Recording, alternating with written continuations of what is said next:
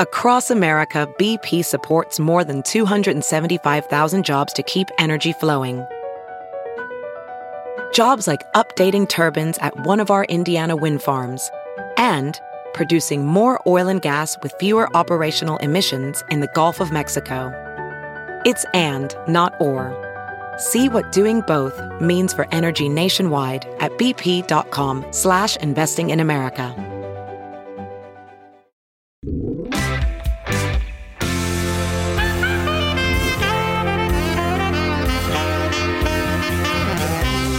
Welcome to another episode of Kotaku Split Screen, the only podcast that dresses up as a superhero and fights crime. On today's show, we're talking about the new South Park game, The Fractured But Whole, and discussing what it does well, what it does poorly, and how South Park fits into our lives in 2017. Then we get into this week's news, which includes EA shutting down Visceral Games, a former Naughty Dog employee alleging sexual harassment, and the state of Destiny 2. Finally, we talk a bit about the games we're playing, which include Shadow of War and Stardew Valley. All right, let's go.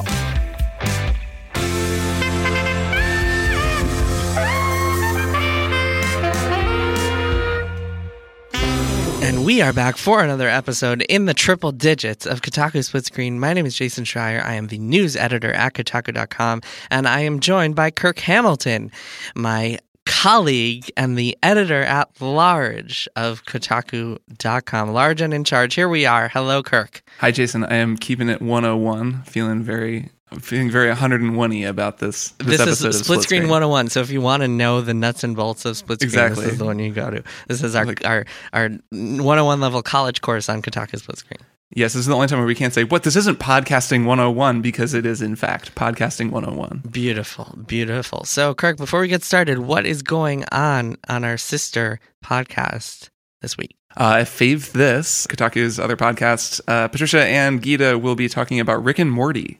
They say they're going to talk about the fandom and also whether they think this current season is maybe not as good, in addition to some other things. But I think Rick and Morty will be the dominant topic. Do you watch that show?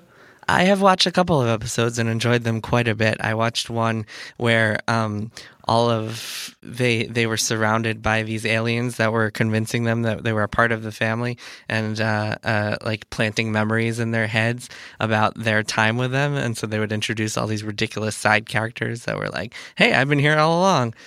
Did you see that? Have you seen that one? It was really funny. No, I haven't really watched that show. I watched the premiere, I think the very first episode, and it was kind of a lot. And I know people love it, and that it's this people that has a very passionate fan base, and apparently is one of the smartest shows on. So I sort of feel like I'm missing out for not having seen it, but I haven't watched it. I'll have to tune in to Fave This. That'll be up on Friday. Yeah, well, to hear them talk about it. It's funny that they're talking about Rick and Morty because we are going to talk about another cartoon show that has a lot of controversial elements, including its fan base and its characters and its subject matter.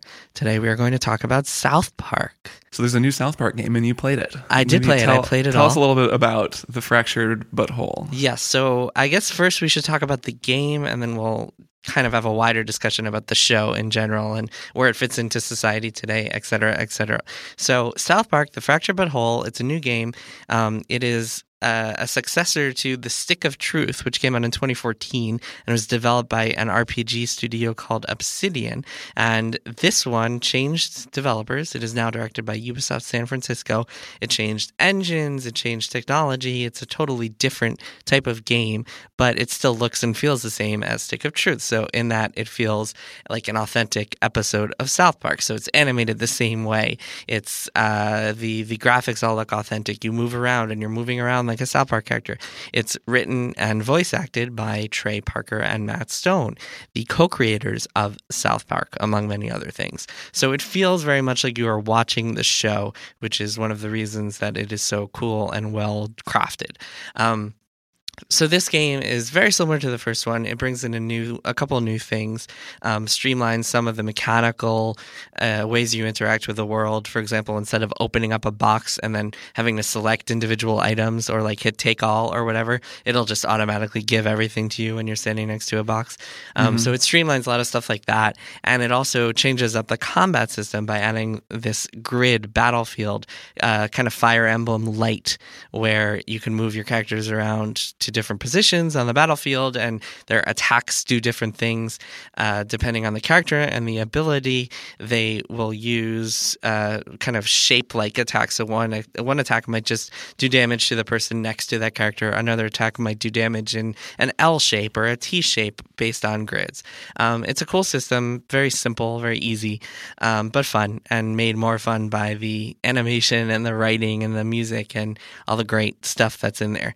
And then the other new thing is that this time, instead of playing medieval fantasy, the boys of South Park and one girl are playing superheroes. So they're all dressed up as superheroes and fighting crime and saving kittens and all that jazz. Mm-hmm. So yeah, it's I would say overall it's a funny game. I think it's a better game than Stick of Truth, but not as revolutionary a game.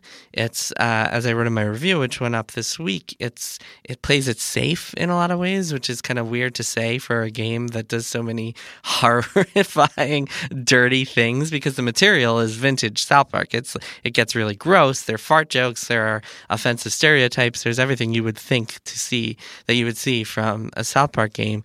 But in terms of design, it just plays it really safe. There's a lot of easy puzzles. There's a lot of hand-holding. It's never not clear where to go. It's never not clear how to solve a puzzle. If you wait around for too long, the game will tell you, hey, try doing this. So it's very Ubisoft in that way, that it doesn't want the player to get lost. And it feels almost like a shame, because I feel like a South Park game should be subverting your expectations and fucking with you a little bit.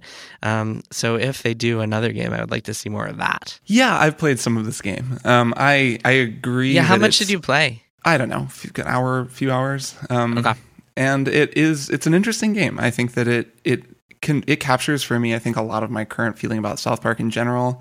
And also it is definitely, like you say, missing the key sort of exciting frisson that happened in Stick of Truth. I remember playing that game and just thinking, more than anything else, this is just so cool that I feel like I'm playing an episode of South Park. Because South Park is so lo-fi and sort of deliberately crappy looking, it's very easy to make a video game that one-to-one recreates it in a way that I've never actually felt about playing any other game that I can think of, actually. You know, certainly not anything based on... Well, very easy. Easy is may not be the right... Well, I mean, right, doable, though. Like, it is possible to do it. I compared to, say, playing a video game that's based on a live-action property, obviously. No, I'm just remembering. The reason I say that is because we had a talk with Jason Schreier at E3 where we talked about how not easy it is to do that animation pipeline. Right, okay, so easy is the wrong word. Doable. Yeah. It is doable at all. Yes. Totally. And in every other instance, it is not doable. You can't make a Stranger Things video game that is indistinguishable from watching Stranger Things on TV. And similarly, you can't make a Voltron video game that looks the same as the Voltron animated show. It just, we're not there yet. That's maybe more doable, but the South Park, the way that show is deliberately made in this kind of lo-fi way. So it's cool. It was very cool to play Stick of Truth, and I remember just thinking how cool it was kind of constantly as I played, and I don't feel that way playing this because I kind of already did that. Right. So the novelty is worn off. It's interesting. I don't know.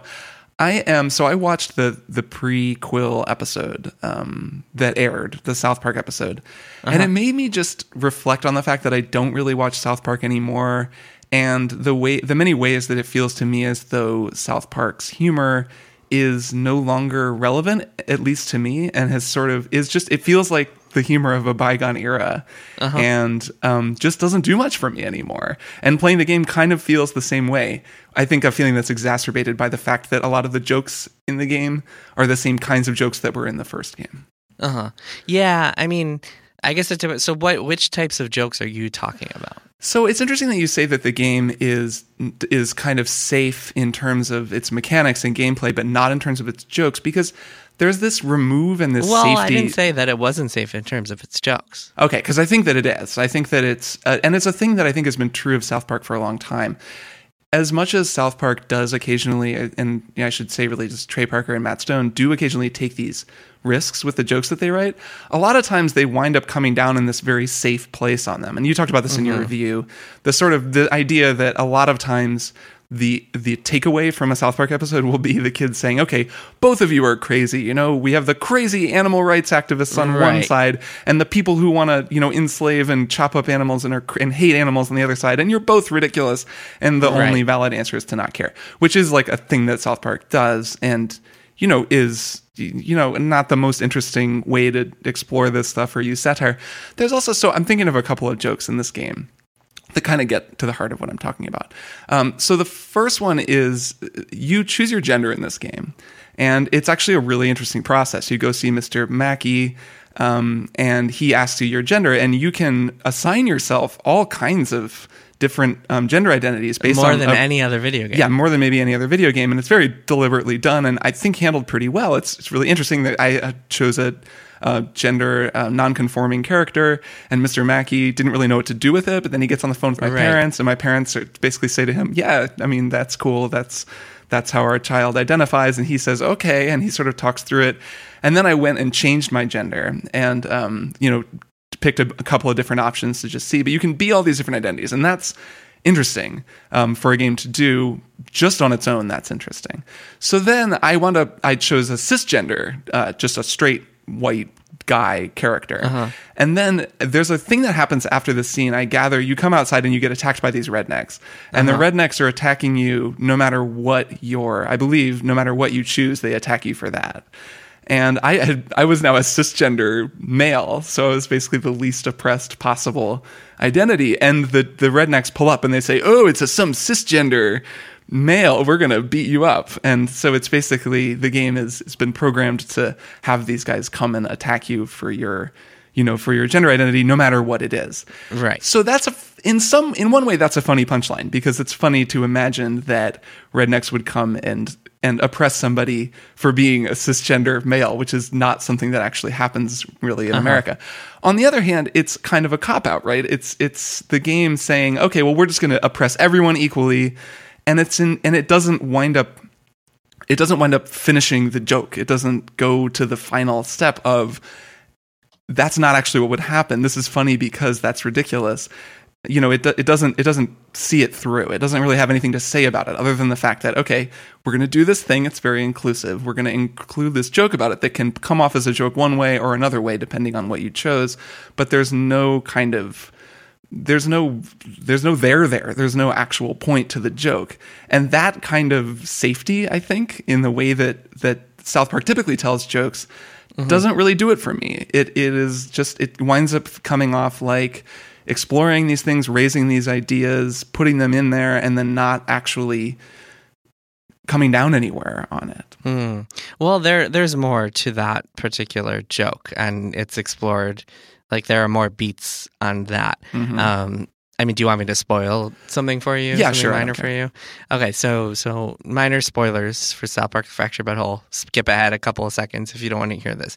But basically, those rednecks, you keep choosing things throughout the game. You choose your ethnicity, you choose your race, you choose a bunch of different things. And the rednecks will keep coming and saying the same thing. And then at the end, they say, like, there's this great scene where one of the rednecks is like, for me, it was like, we don't take kindly to non-binary, black, Japanese, Orthodox, Jewish, lawful people around here. And then one of the other rednecks turns to him and is like, why are you just talking like that? And he goes, dialogue trees.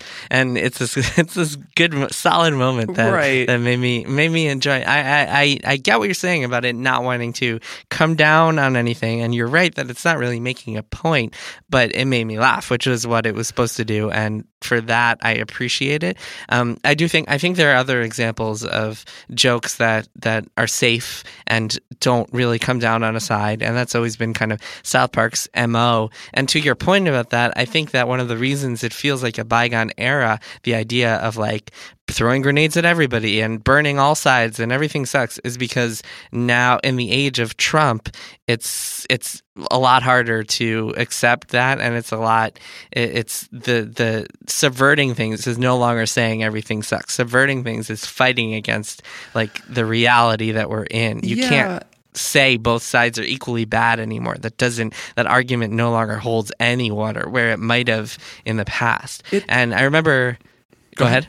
Oh, go ahead. Well, I was going to say one of the most classic South Park episodes is Douche versus Turd Sandwich, which was about the 2004 election, and it was about Bush versus Gore at a time where both candidates were very uninspiring to people. And I actually didn't see this past episode of South Park about the 2016 election, but what I gathered was that they were going in similar directions and just attacking both Hillary Clinton and Trump, who was Mr. Garrison in the show.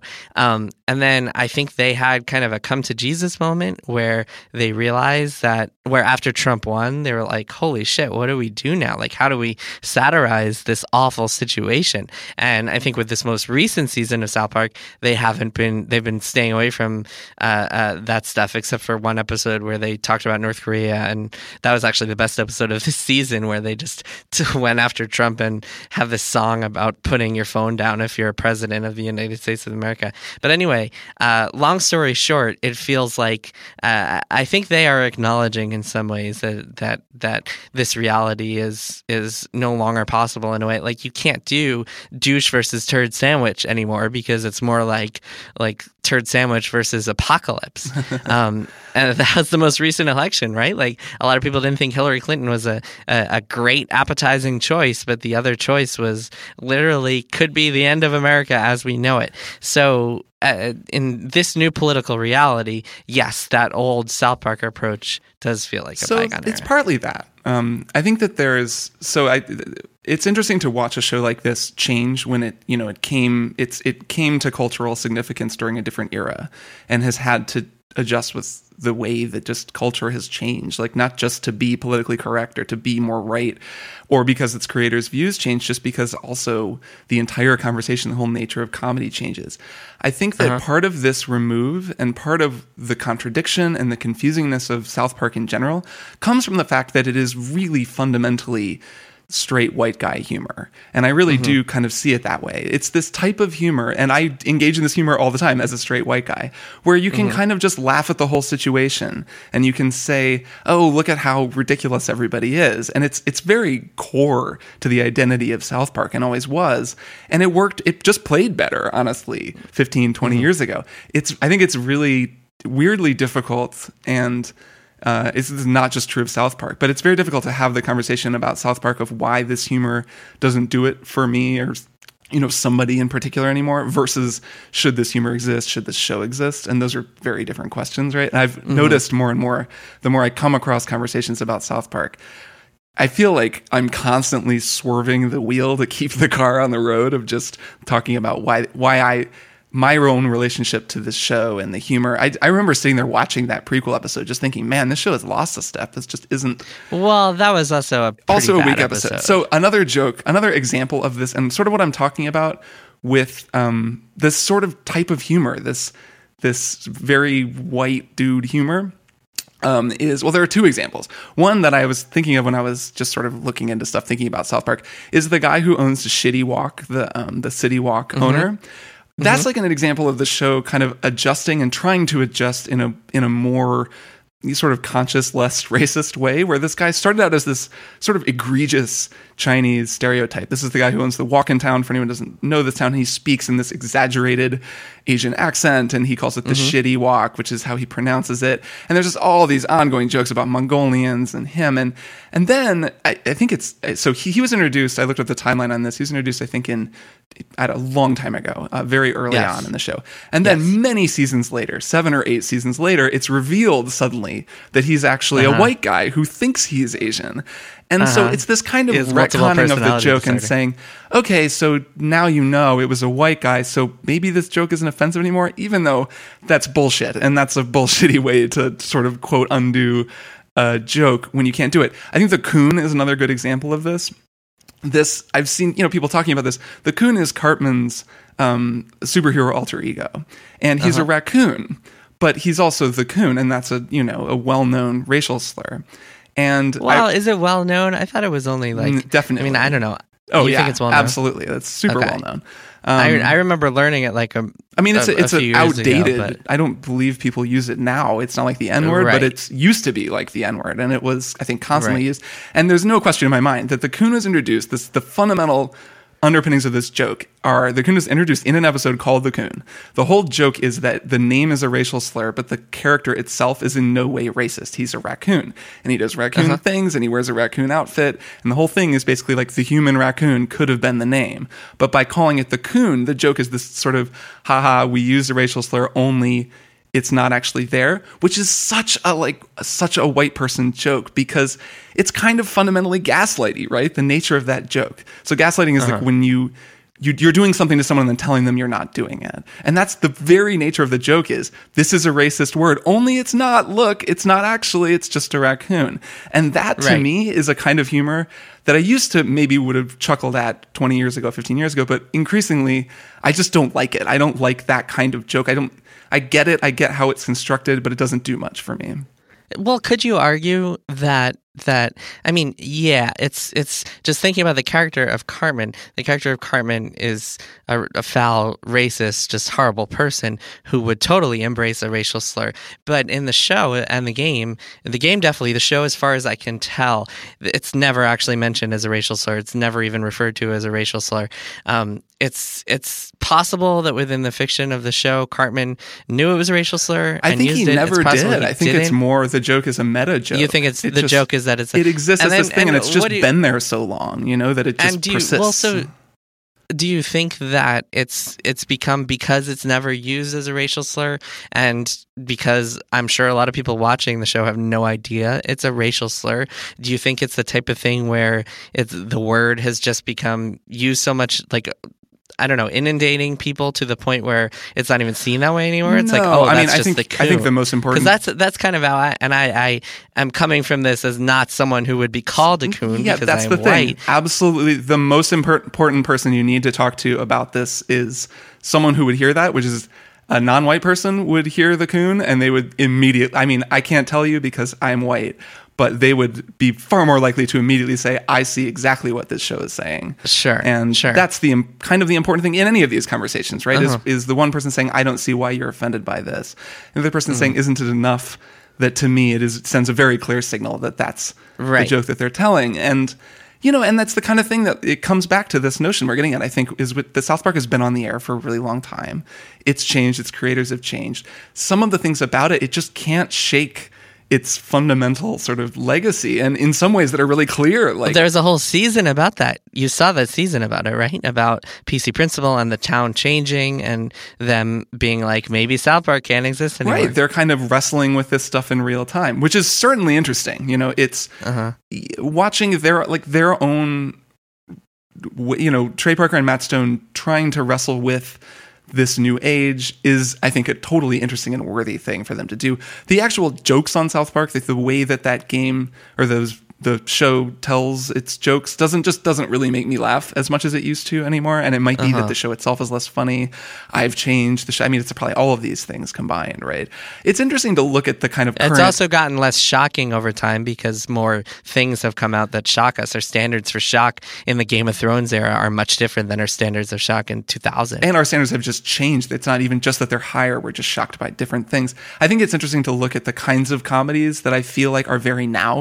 I think Broad City is a good example. BoJack Horseman is a good example of shows that are kind of nailing the current zeitgeist of comedy. And this isn't something I've actually thought through enough to have a take on yet, but I do think it's interesting to look at these different eras of comedy, because I really think that comedy always comes from darkness, and it tells us so much about our culture, because it tells us about kind of our darkest impulses and the things that we want to explore and find funny, because so often what you find funny are things that are actually sad or tragic. And South Park, that's certainly true of South Park as well, especially if you look at the heyday of South Park, what they were talking about and what they were up against. It was just a completely different era. It was so long ago. It was the late 90s and early 2000s was kind of the the beginning. And I don't think any creative project that lasts as long as South Park does, or any creative project ever truly gets completely away from where it was when it started. That's just sort of the interesting thing about creative projects as they grow. So I have a very complicated relationship with South Park. I have been watching South Park since it first came on. Like, I vividly remember the first season coming out when I was in fifth grade, watching it, like being enthralled by it, being thrilled by the sense that I was watching, like getting away with something every time I watch it. But it wasn't just that. There was so much of it that appealed to me. I think one of the biggest things that appealed to me about it was that it, like, it would make all these Jewish jokes that felt like didn't feel like they were making fun. It felt like the type of thing, as I mentioned in my review, that Wesley Morris and Jenna Wortham were talking about on the Still Processing podcast in their great episode about the Chappelle Show, where like everybody can laugh together at something rather than being feeling like you're laughing at something. It's more of like a laughing with feeling.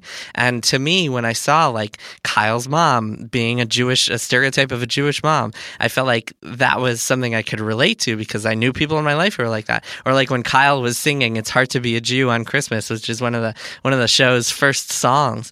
I loved that. I was like, holy shit, like finally a show I can relate to that like feels like it's speaking to me. And then over time, the show changed a lot. It did a lot of interesting things. It always felt like it was hurling grenades and shit, like full of racist stereotypes. And when it was at its best, it would create these characters that were racist stereotypes, but also felt like they were real characters to a point where they like it.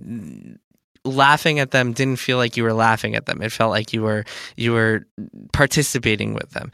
I think over time, the show fired grenades and hit bad targets, or aimed for the wrong targets. Grenade metaphor. This is good. It's a good metaphor because I feel like that's part of comedy. It's just like aiming, and when you are doing subversive comedy, you're gonna have some misses. You're gonna like fire at some things and make some mistakes. And I feel like we as critics and as fans have to allow for that and allow for a show to make mistakes without being like, get that shit off the air. Well, and that comes to that question before, right? Of talking about enjoying or not enjoying something versus talking about whether or not it should exist.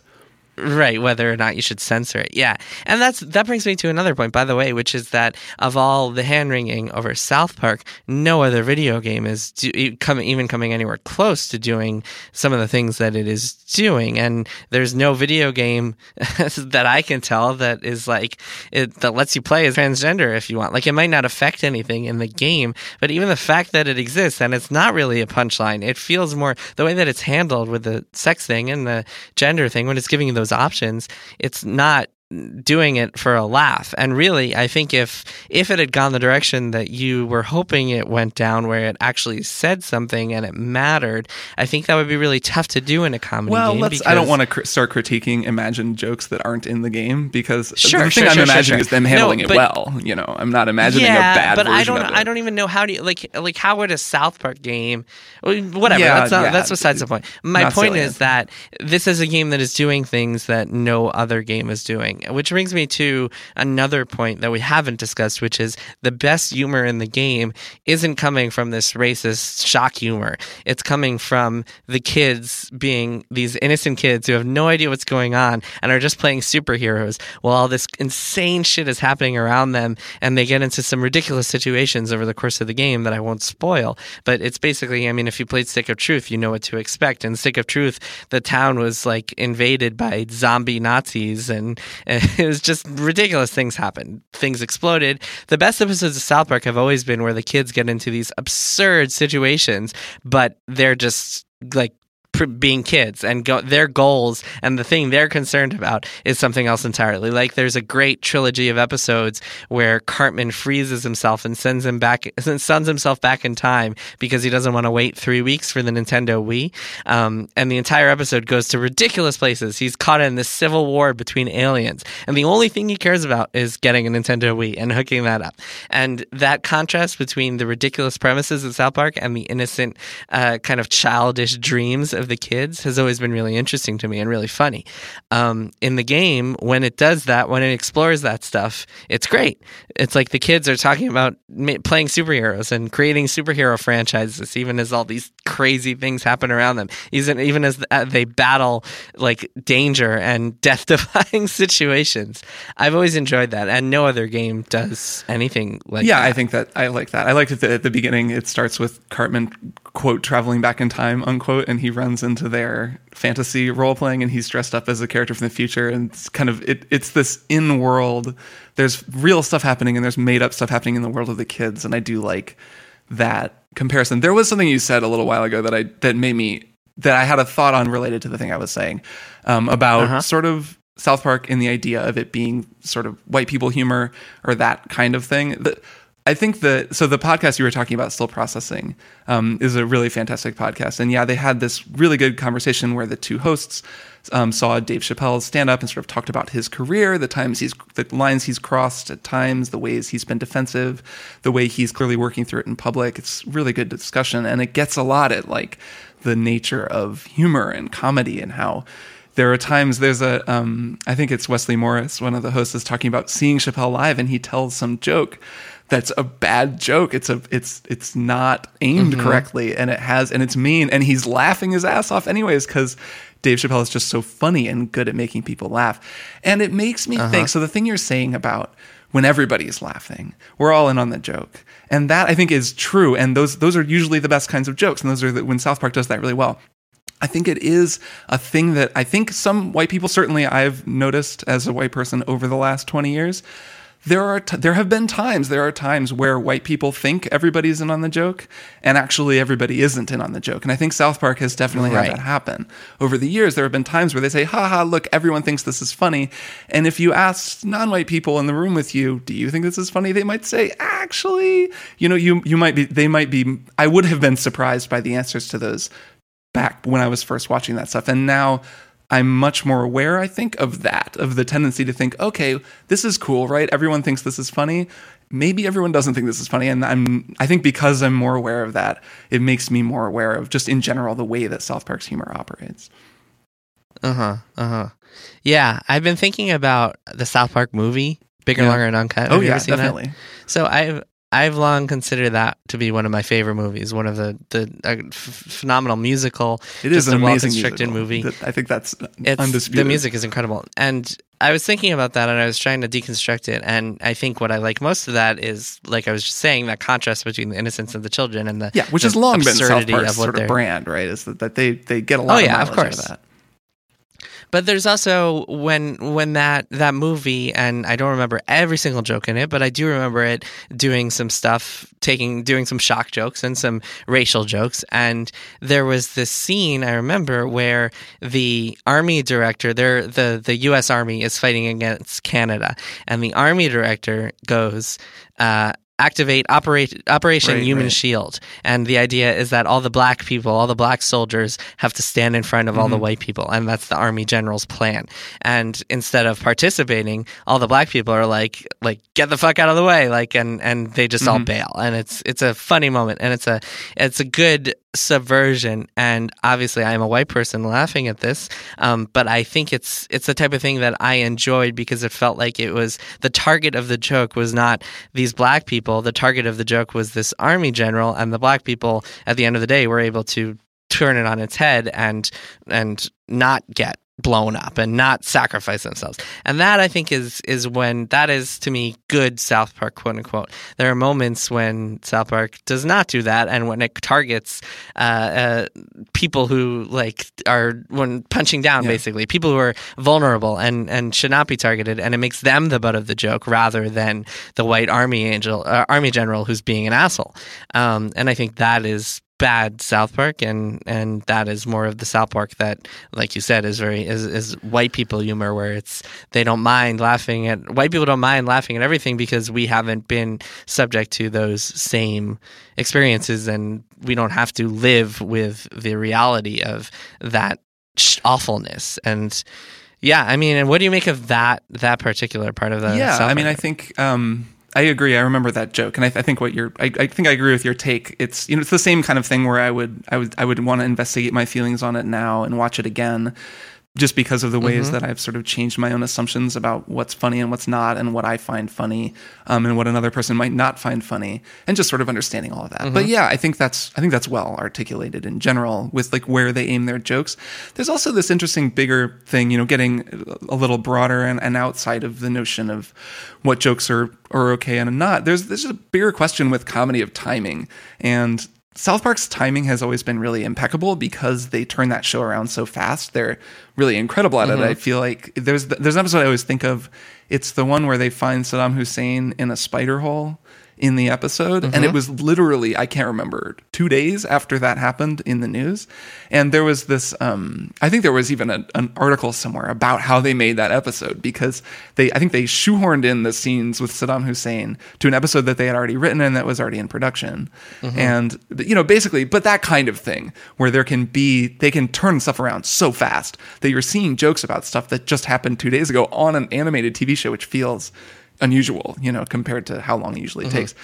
That taking that and applying that to game development is tricky. I think it's hard when you have a game that's going to be in development for this long, just to make the kinds of jokes that, even now when you watch South Park, an old South Park episode, you're not actually getting it in the moment when it came out. And that was a major strength of the show over the years, and probably continues to be. I don't really watch anymore, but I would imagine continues to be that they were always pretty limber, and it does feel a little like the game doesn't have that. Yeah, it does continue to be. I mean, their episode a couple of weeks ago was about North Korea, like days after Trump was tweeting. So they still have that ability. Where if you're making a video game, you just don't. So the jokes are still going to be the same.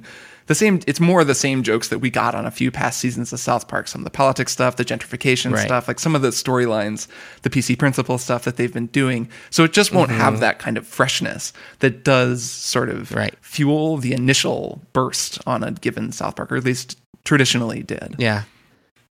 Yeah, one of my favorite episodes of South Park was the one where it was right after Obama won for the first time, so it would have been 2008, and it was him versus McCain, and then the episode was about the election. It showed Obama winning. They used lines from the exact speech that Obama gave in the episode, so it was and it was the day after, and then it turned into this Ocean's 11 plot where Sarah Palin was secretly a super genius. That would have been 2012. Was Palin 2012? She was 2008.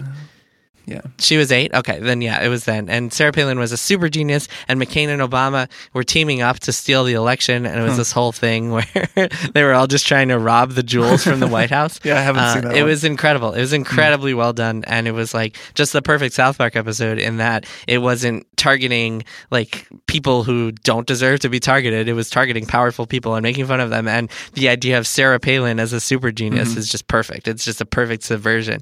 And yeah, that to me is prime South Park, and there still have been recent episodes over the past few years that have hit those highs. But when it gets into bad South Park, then it's less pleasant than it used to be, at least for me. I will say one thing, just on a totally video gamey note, is that playing this game is interesting because it just kind of makes me want to play Mario and Rabbids, because it's another Ubisoft licensed game. It's another turn-based game. It kind of actually has similar menus. And I don't know. It's funny that these two games came out so close to one another, and because they're kind of similar. I mean, I know they're different, but in some ways. But it makes me just want to go back and play more Mario and Rabbids, which I haven't played enough of. I was playing some, and I was just the strategy combat is definitely better. Yeah, I like the gameplay more in Mario and Rabbids. And it's just sort of so yeah. That's been my main takeaway. Is I don't know how much more I'm going to play, only because it made me want to play a different game. One thing that is worth noting is one final thought is that Trey Parker and Matt Stone's best accomplishment over the past few years is not South Park, but in fact Book of Mormon, which is just an astounding accomplishment. Which Emily and I just got tickets to see in Portland. You will love it. It is so good. The sound, the music is just top notch. I mean, no matter love him or hate him, I think you have to acknowledge that Trey Parker is a genius. Trey Parker is the guy who writes and directs the majority of stuff. Composer. And he's just been writing so much good music over the years and so many clever things. And yeah. I mean, I think that as coming from a position of someone who's a fan of their work, but who has complicated feelings about their work, I feel like they are geniuses, and it's hard to argue with that, even if you don't love what they do. All right, so that was South Park. Wow, we talked about that for a while. Let's take a break and then talk about some news.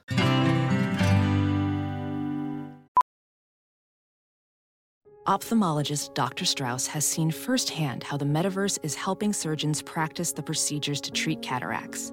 Cataracts are the primary cause of avoidable blindness. He works with a virtual reality training platform developed by Fundamental VR and Orbis International to help surgeons develop the muscle memory they need. The result? More confident, capable surgeons. And even more importantly, patients who can see. Explore more stories like Dr. Strauss's at meta.com/metaverseimpact. As you write your life story, you're far from finished. Are you looking to close the book on your job? Maybe turn a page in your career? Be continued at the Georgetown University School of Continuing Studies. Our professional master's degrees and certificates are designed to meet you where you are and take you where you want to go. At Georgetown SCS, the learning never stops, and neither do you. Write your next chapter. Be continued at scs.georgetown.edu/podcast.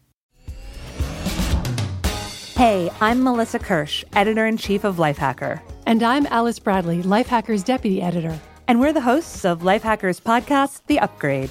On The Upgrade, we help you improve your life 1 week at a time. We talk to guests like former hacker Hector Monsegur about online security. You need to be aware of how you could be attacked. You need to be aware of what's your weakness. And Alan Alda on how to communicate more effectively. And in order to achieve that, we start with teaching exercises derived from improvisation. And sex therapist Steven Snyder about how to have great sex in a long-term relationship. What really works under those circumstances is if you enjoy the other person selfishly. Hey, your life? It's terrible. We can help. Find The Upgrade wherever you get your podcasts.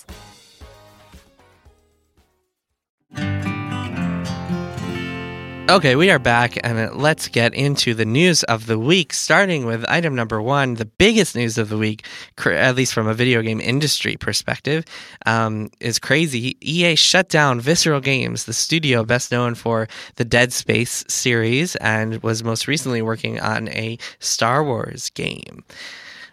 In their announcement of the shutdown, they said that this Star Wars game, they were not happy with the direction of it, that it was going to be a single-player linear action-adventure game.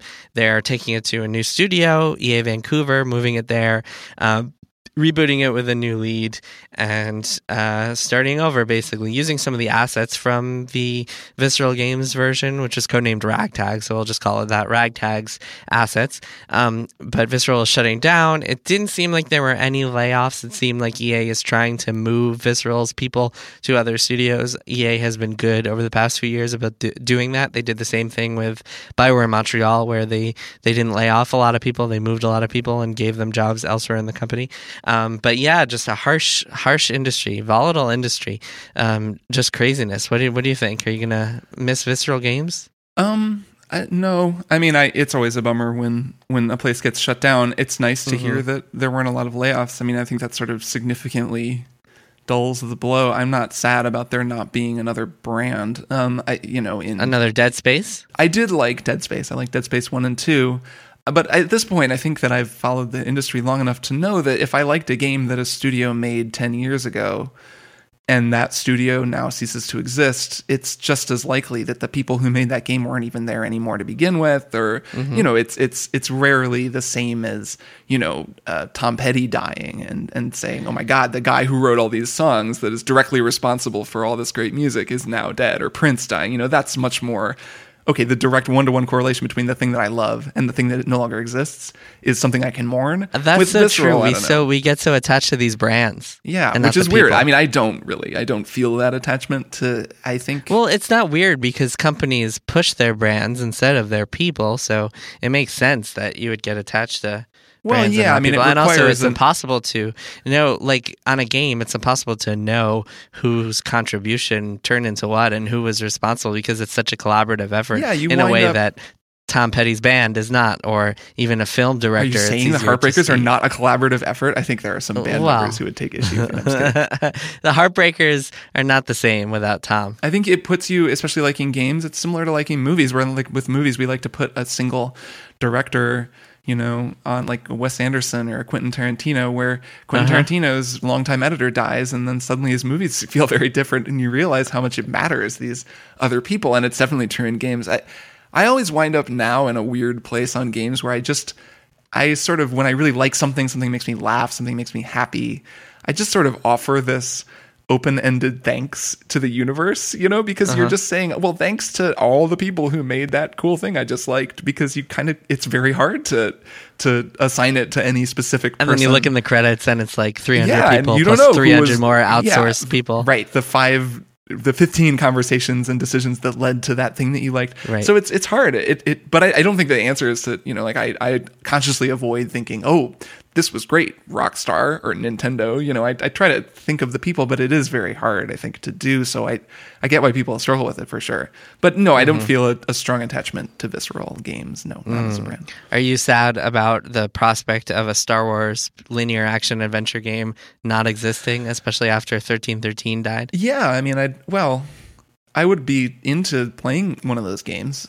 It sucks. It's just been cursed. It seems a little cursed because it sounds to me as though both of those projects had problems, and it wasn't. I don't think definitely 1313 had problems. It wasn't just a matter of people in charge. I read your book, but people in charge saying, you know, we don't want to do this anymore, which I think has been the sort of simplification that people have been making about this news.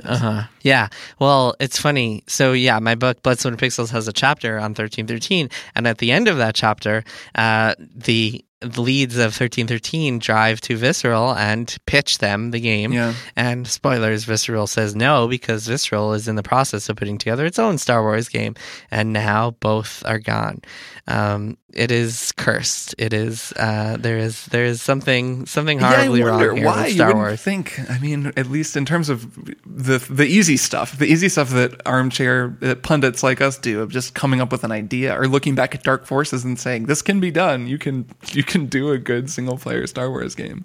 But it is a little dispiriting, only as someone who would love to play a game like that. But I don't know. I'd love to play any good Star Wars single player. I'm not so into Battlefront, I guess, but I would play any Star Wars game. I just want good games, good Star Wars games in general. They don't have to be single player.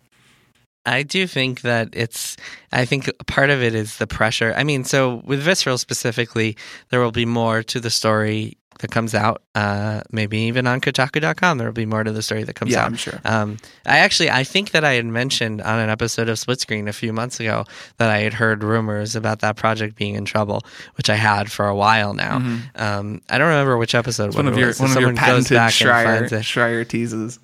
Schreier mini scoops on Split Screen. What was the other thing? There was something else that Shadow of War. Oh, yeah, we were talking about.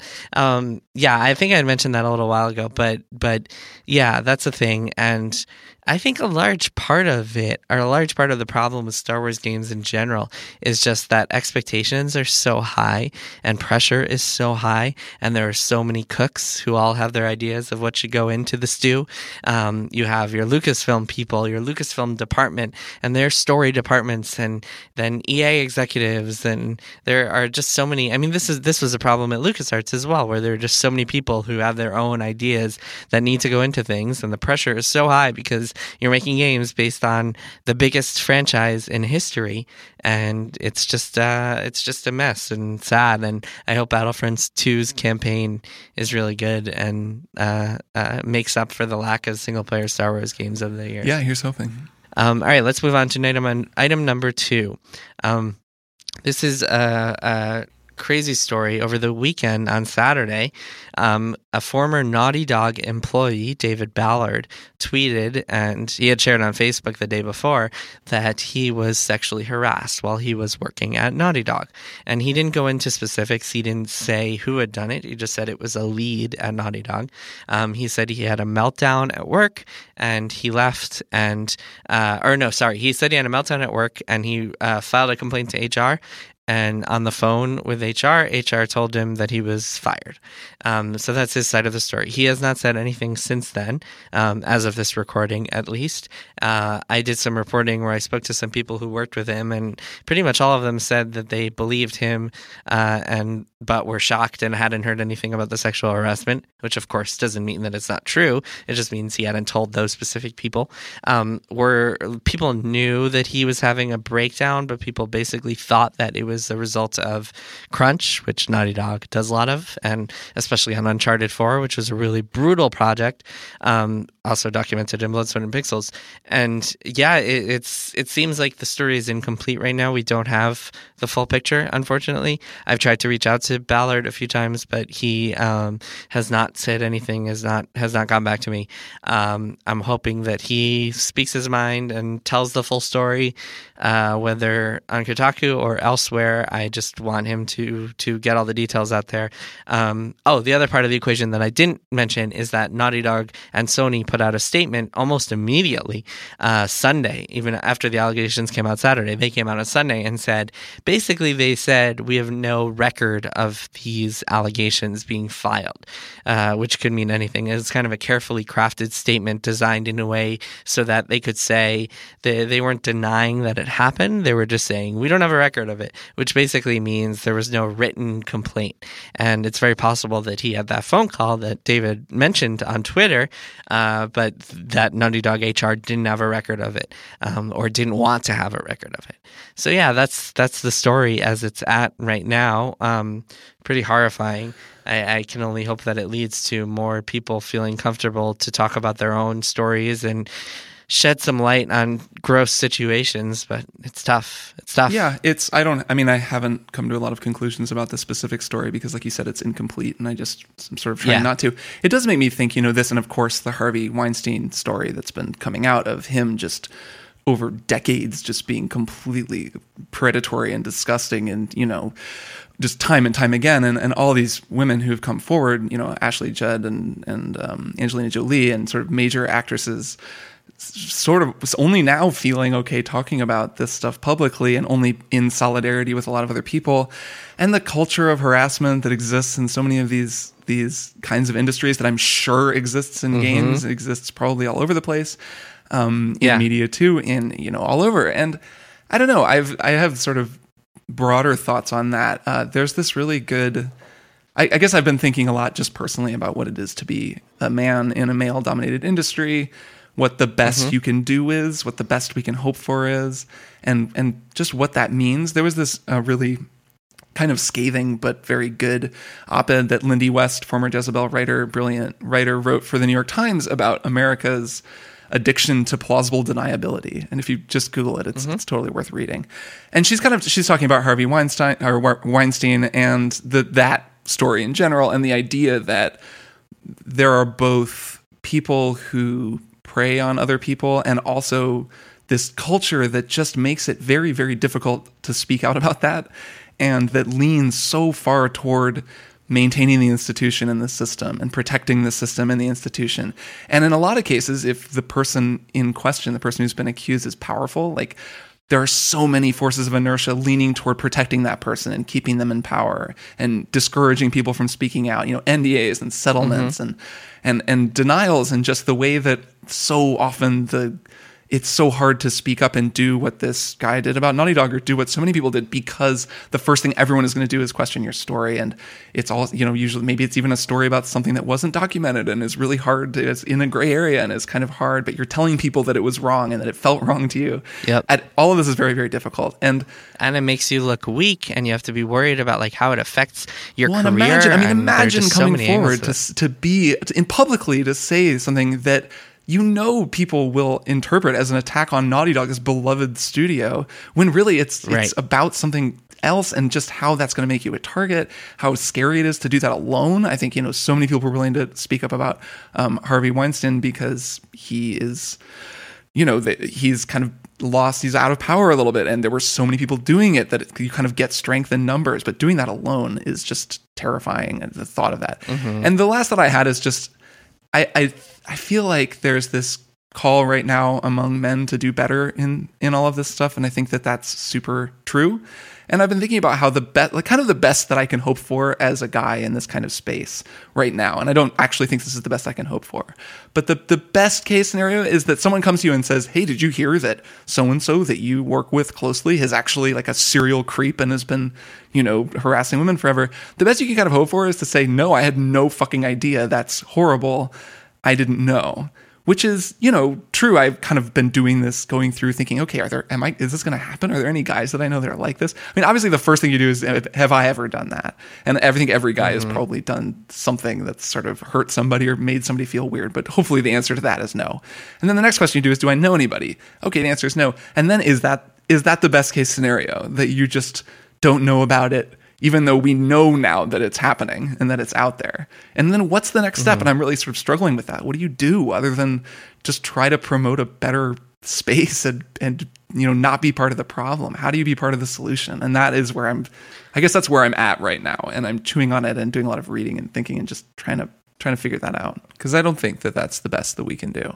Yeah, I've been thinking about it as a reporter, as what I can be doing to expose this stuff and covering it when it happens, but it's very, very tough. And it's like you cannot, I mean, just so as a human being, I think a good mentality is just to believe victims and trust that if they're coming out and saying something, it's probably not going to be a false accusation. I mean, chances are low that's the case. You can look at the basic who has what to lose here. This person you've never heard of who's coming out and saying something about a very powerful person doesn't have that much, and the very powerful person has a lot to lose. They have a lot of reason to say that's not true, and that's kind of a good dynamic to keep in mind.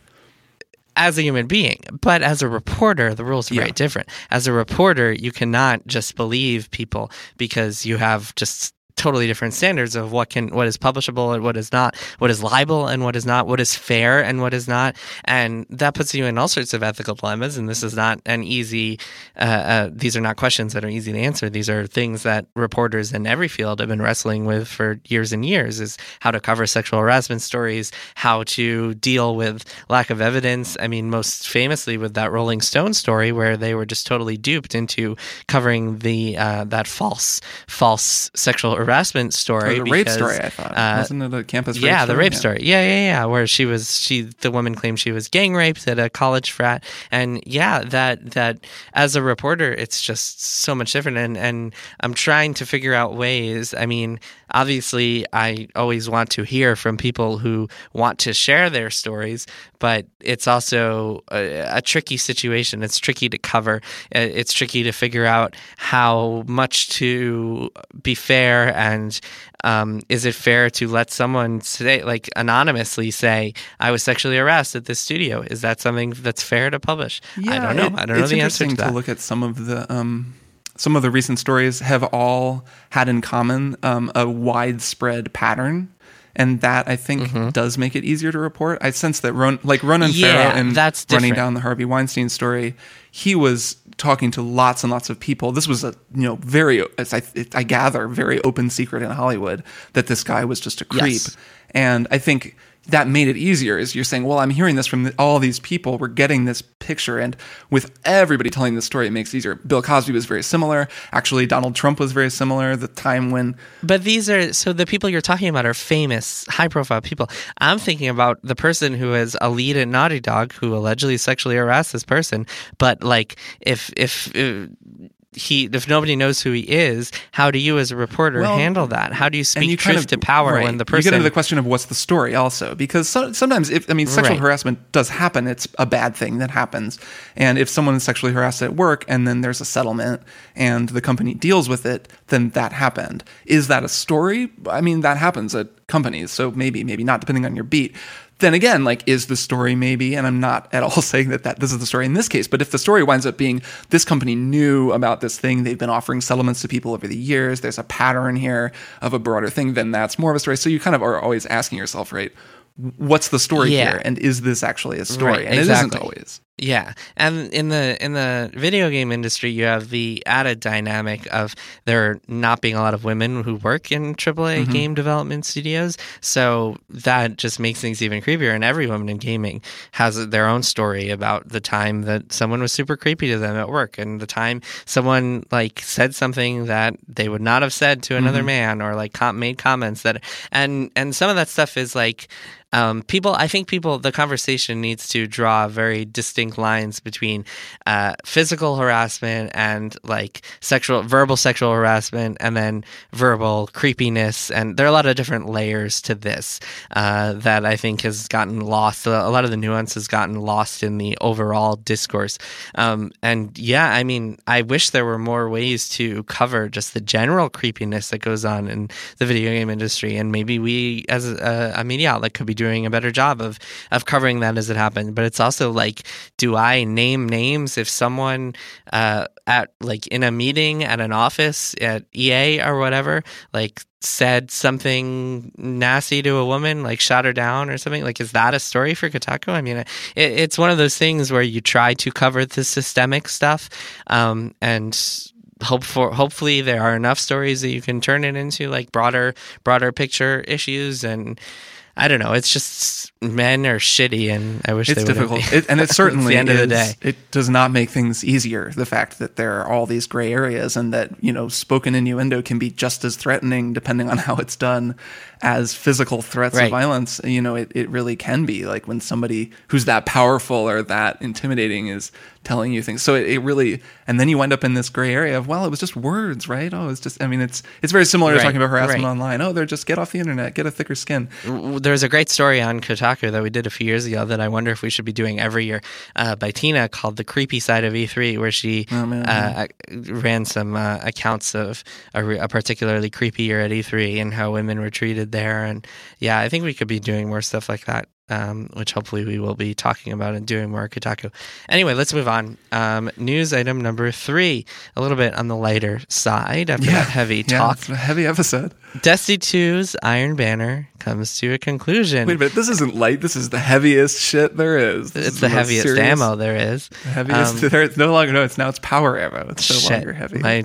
My perfect joke ruined by Destiny 2's nomenclature. By out-of-date vernacular. So I stopped playing Destiny 2 a few weeks ago, probably around the weekend that the raid came out. I played it, and then I just stopped. Or no, the weekend trials came out, and I played it, and then I just stopped. I haven't played since then. You've been playing consistently. You checked out Iron Banner, which you thought sucked. But I kind of want to use this as an opportunity to talk about this. I like that you're like, I'm going to paraphrase a bunch of stuff inaccurately. And now I'm just going to move on to my thoughts. First off, I haven't been playing Destiny regular. I've been playing very infrequently, maybe once a week. Okay, fine. You've been playing I played Iron Banner, and I thought it was fun but missing something, and I could talk about that too. Okay, but I'll just let you pivot into your thoughts. You don't have to paraphrase my thoughts before pivoting into your thoughts. You can just say your thoughts. Man, what I was going to say... is that I want to use this as an opportunity. The literal next words that are going to come out of my mouth were, I was going to use this as an opportunity to let you talk about the state of Destiny 2. That's cool. You can just let me do that. So please talk about the state of Destiny 2. So the state of Destiny 2 is I think it's in a very interesting place right now. Obviously, anyone who plays the game hard is a sort of intense player who listens to our show and reads Destiny the Game subreddit and forums is aware of the fact that there is a great deal of unrest among the fan base about, you know, the various issues that I think we've discussed before. I think we briefly talked about the end game the last time we talked about Destiny 2, but just the fact that there doesn't seem to be that much to do once you get to a certain point in end game, that they've removed some of the sort of more, I think, unhealthy grind elements that were in Destiny 1, but they haven't really replaced them with anything new. So a lot of people have noting that the same thing happened after Destiny 1 and after Taken King, but it took months, and with this, it just took a couple of weeks. Right. It's like, I mean, this is like clockwork with any game like this. It's just how it works, I think. And it's definitely compounded by the fact that Destiny 1 existed and that Destiny 2, you know, is coming after 3 years of Destiny 1. even though that, you know, there's a sort of, I think unrealistic expectation that Destiny 2 would take every single thing from Destiny 1 and just make it better and include it, when in fact that game has been in development for so long that I don't think it's actually possible for them to take things that were actively being put into Destiny 1 and just keep adding them to Destiny 2. That's not really how that worked. So there, you know, it's, I'll see this discussion sometimes, like, you know, on the subreddit or something, the question of, is this a new game, or is this just the fourth year of Destiny? And it's somewhere in between, but it's not just the fourth year of Destiny. We shouldn't be expecting. I don't think it's a fair expectation, or at least clearly not an accurate one, because this game is not, doesn't have everything that Destiny 1 had, you know, year three Destiny 1 had. And that's, I think, okay. Like, I think that it's better to have a strong foundation and go from here, but I certainly understand why people are feeling a little let down. It's interesting. So Iron Banner was a big letdown, I think, for a lot of people. For me, I always liked Iron Banner and was not super into this one. So the Iron Banner, if you don't know, is a weekly tournament in Destiny, or just an event, really, like a PvP event that turns up in the game every 6 weeks or so, and runs for a week. And there's sort of a separate, it revolves around the Crucible, the competitive part of the game. And in Destiny 1, the idea was that there's special Iron Banner loot that you get, and you rank up your Iron Banner rank over the week, and as you reach certain ranks, you can buy stuff from the Iron vendor, or the Iron Banner vendor, and then there's also specific, you know, gear that drops during matches. And if you get enough, you can sit on the Iron Throne. Yes, of course, you can occupy the Iron Throne and finally give the thumbs up or thumbs down to what, like, people that get brought in front of you. That's what you do when you sit on the Iron Throne, right? Yeah. Yeah, so that's kind of how it worked. Oh, and there was this big deal made at the beginning that power levels or light levels the training wheels were going to be off in the Crucible. And the idea would be, if you have a really high level character with powerful guns, you do more damage and take less damage from a low level character with garbage starter guns. And then I remember this, I think we even posted about this when the first Iron Banner came out. It was immediately, people were like, wait a minute here, there's almost no difference. You can go in with the Vostok, like the piece of shit gun that you start the game with, and clean up and do fine if you're good. You just have a tiny damage, you know, reduction. And then I think that got even narrower over the course of 3 years, to where it basically wasn't there anymore. But there was still that idea that your gear mattered in Iron Banner in some nebulous way. So in Destiny 2, in Iron Banner, that's gone. It's just the same as, you know, how Trials is the same way. It's just leveled out. Everybody's the same. There is a vendor, but you don't rank up and unlock gear the same way. You just get tokens. The same way that you do for everything else. Your power level really matter to anything? No. I mean, yeah, it matters in PvE. It matters, like, if you're fighting 300 power enemies, like in the Prestige raid that launched today. You know, that matters, yeah. But that's the only place that it matters is in PvE. It does not. There are no PvP events where power level matters, which I get. I think that's, like, not a bad decision, especially because it basically didn't matter anymore, anyways. That said, there was kind of this nice feeling of, like, oh, I've got my best shit, and I'm really kind of gearing up for Iron Banner. Yeah, I mean, it does matter. The progression doesn't feel like it actually makes a difference. Well, the progression matters for PvE. It just doesn't make a difference for PvP. Barely. I mean, if you just need to hit 300 and then that's it, then why do you need to get past 300? And, like, when they... I mean, I don't know. It feels like it's it feels like it mattered. It feels like the numbers mattered more in Destiny 1 than they did in Destiny 2. I think it's kind of... I mean, there are fewer high light or high power activities, and I think that's maybe part of where that's coming from. Like, there aren't heroic strikes anymore. There's no heroic strike playlist. There, you know, but then the Nightfall, there's the Prestige Nightfall, which is a 300. I think the standard Nightfall is a 240. There are all those missions that are somewhere in the 200 zone. It's just, it maybe there's less emphasis on it because there's just fewer higher power activities in general. I do think that taking it out of PvP is fine. I don't think that sent a great message. I'm sure they want more people to play this, and that does kind of send a bad message to people if you're saying, well, yeah, you're going to get owned by all these people who've been playing hundreds of hours, so just fuck off if you're not one of those people. It's just, there are a couple, there's something missing from the Iron Banner that wasn't actually missing from other activities, and I don't quite know what it is. Faction Rally was actually pretty cool.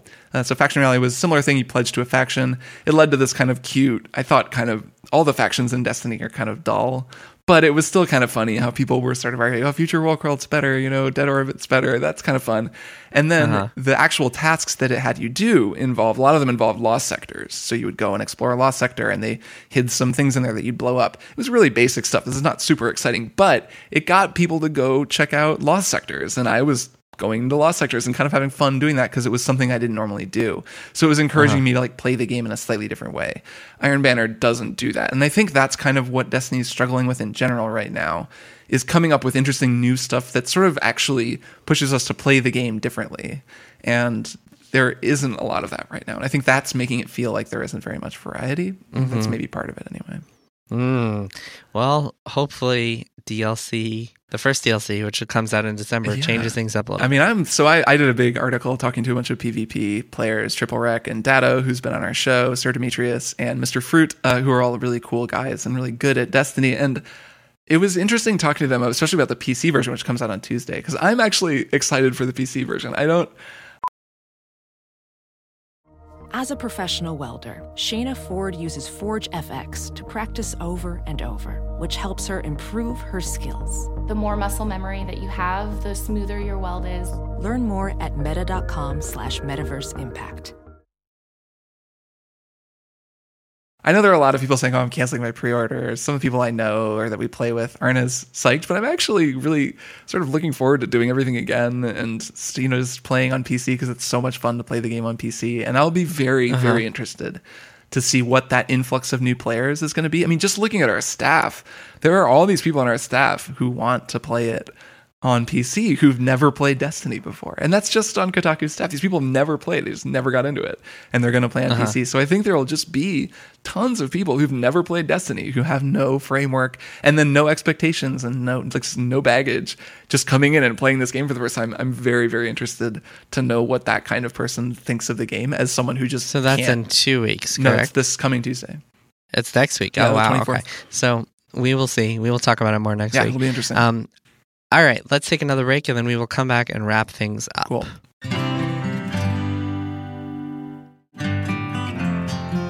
Okay, Kirk, before we wrap things up for this week's episode, let's talk about a couple of quick games that we are playing. Yeah, let's do it. Neither of us have Super Mario Odyssey yet, so we cannot talk about that, sadly, hopefully soon. Comes out next week. What is the count at now? 8 days? Yep, 8 days. So it's almost here. I've been playing a bunch of SteamWorld Dig 2, which I talked about last week and remains excellent. In case you didn't hear it last week, it's basically a Metroidvania where you dig into the ground and you get all these cool items. I just got a jetpack and you can fly around with it, and it's really cool. You got a jetpack? Oh my god. Oh man, spoilers. No, it changes everything. So I've been thinking there's going to be a double jump or something because the way the grappling hook changes everything, because going up in that game is very... is a challenge. It's an interesting challenge, but a consistent challenge. Having a jetpack would just completely... Yep, you got a jetpack. I won't say anything else, but play more. Yeah, oh yeah, I definitely want to. I love that game. What else are you playing? Two things. I want to talk some more about Shadow of War because I've played more of that game. Before that, briefly, I've been playing a lot of Stardew Valley on Switch, a problematic amount. Holy shit, that game is addictive. I've seen this sentiment around. I've seen more and more people sort of marveling at how addictive this game is, which I don't think I really saw when it was on PC, because I think it's different on Switch. At least it has been for me.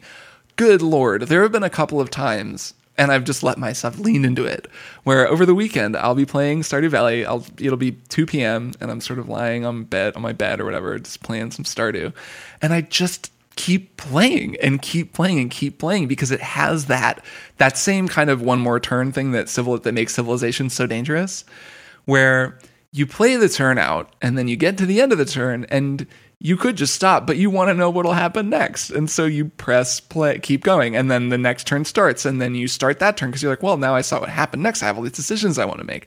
Stardew is very similar because this game is, you know, it's farming based and it's sort of on this calendar, and each day it crucially saves at the end of every day. So you have this kind of meta incentive to get to the end of the day because that's where the game saves, and you can't just save at any moment. So I'll just, man, every morning then I get up and think, well, okay, I got to go water my crops, and I want to go check on the livestock and, you know, make the butter and make the mayonnaise, or make the cheese and the mayonnaise, and kind of get stuff started. And then by then I'm, you know, it's 9:30 a.m., 10 a.m. in the game, and I'm kind of like, well, and I wanted to go see that one person and give a gift to that other person. And I just keep going and going and going. Think about all the chores you could do in real life instead of this. It's funny. This is something I've talked to Emily about, where she'll say, I just can't play a lot of video games because they remind me too much of work. They're so similar. And, you know, and that's a thing that I think some people find appealing about video games is that it's like your job, only way simpler, and you have all the power, and it's constantly rewarding you and telling you that you're doing a good job, unlike maybe your job is. But I totally get that. And, you know, I find Stardew very soothing, but it's been impressive. It's been impressive how addictive this particular mix of schedule and the way the game sort of flows one day into the other and the way you know what's coming next, but also are always kind of improvising a little bit with what you're going to do. It's just it's a heady, hooky passage, package. I've been very addicted to that. So then the other game. What's the other game? I played a lot of Shadow of War over the weekend, and it's really just not doing it for me. That game. I have like 15 or 16 hours in at this point. And wow. Yeah, and I'm still doing tutorials. That's as long as it took me to beat all of South Park. I know. So that's quite a commitment. This game is the way it feels to me like a game that was designed to handle X number of variables in the first one. And they maybe even had a few too many variables in the first game. But now everything in the game is X plus 5. Everything has just been expanded so much that the game is just teetering under its own weight. Every single system is blown out into 10 different things. Everything you do in the game has a million like sub options going on. Every upgrade menu and the loot boxes are, like we were saying last week, are just ridiculous. Everything feels so big. There's so much going on that the game is just tutorializing you forever. I was 14 hours in. I beat my first major siege. So, you know, you recruit orcs and then you fight a castle and you take the castle down. Even the first siege, I was so far into the game. I'd been playing what felt like, 14 hours, like a very long time. The game is still telling me new stuff. There are multiple times where you get to what would be the final boss, and then the final boss is kind of a fake out, and it's a cutscene, and they say, okay, this is where the final boss would be next time you do it. Anyway, here's some new stuff to introduce to you. Here's some new systems, and that's what this cutscene is kind of introducing. The whole game almost feels like a tutorial for itself. It's so busy that it never actually feels like I'm playing it. I'm constantly learning new things or being shown new systems and thinking, oh, well, maybe this is the real game or this is the real game. And it really just turns me off. That and just the overall messiness. It's so messy. There's so much going on. It's so busy. Every fight, there's a million things going on. You're fighting five guys on the ground, and then there's this fire-breathing dragon landing, and you're trying to dodge the dragon, but the combat's super magnetized. You're getting pulled around in a fire, and it's just kind of like, I'm going to play an Assassin's Creed game in like a week. There are other things that I could be playing that are more deliberate, and it just... I've seen people say they really like it. I actually buy that. I think if you really get into it and you play a whole ton and just screw around with all the systems, I think it could probably be pretty fun. It's not floating my boat at the moment, though. You know it's not going to be messy and clunky and full of unnecessary mechanics?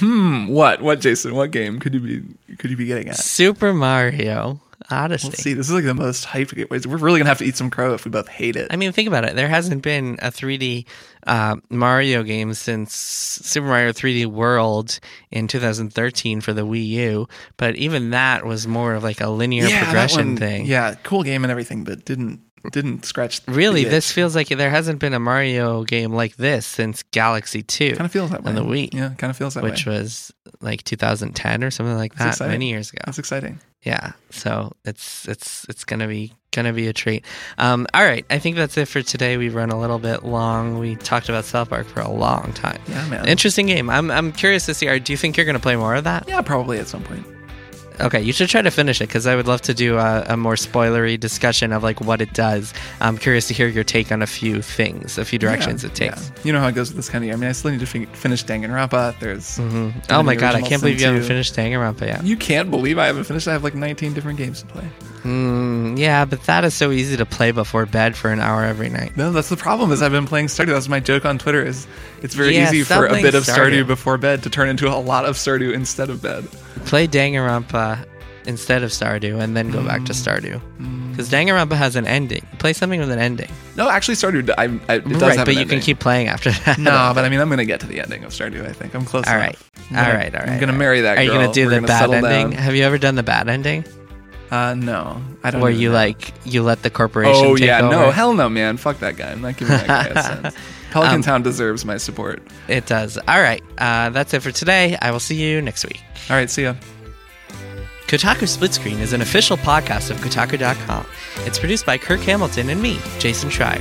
Kirk edits and mixes the podcast and also wrote and performed our theme song and other music. We're a part of the Fusion Podcast Network, where Mandana Mufidi is executive producer of audio. You can find us on popular podcast services like Panoply, NPR Now, Google Play, and Apple Podcasts, and we hope you leave us a review if you like what you hear. Find old episodes at kotaku.com/splitscreen or email us at splitscreen@kotaku.com.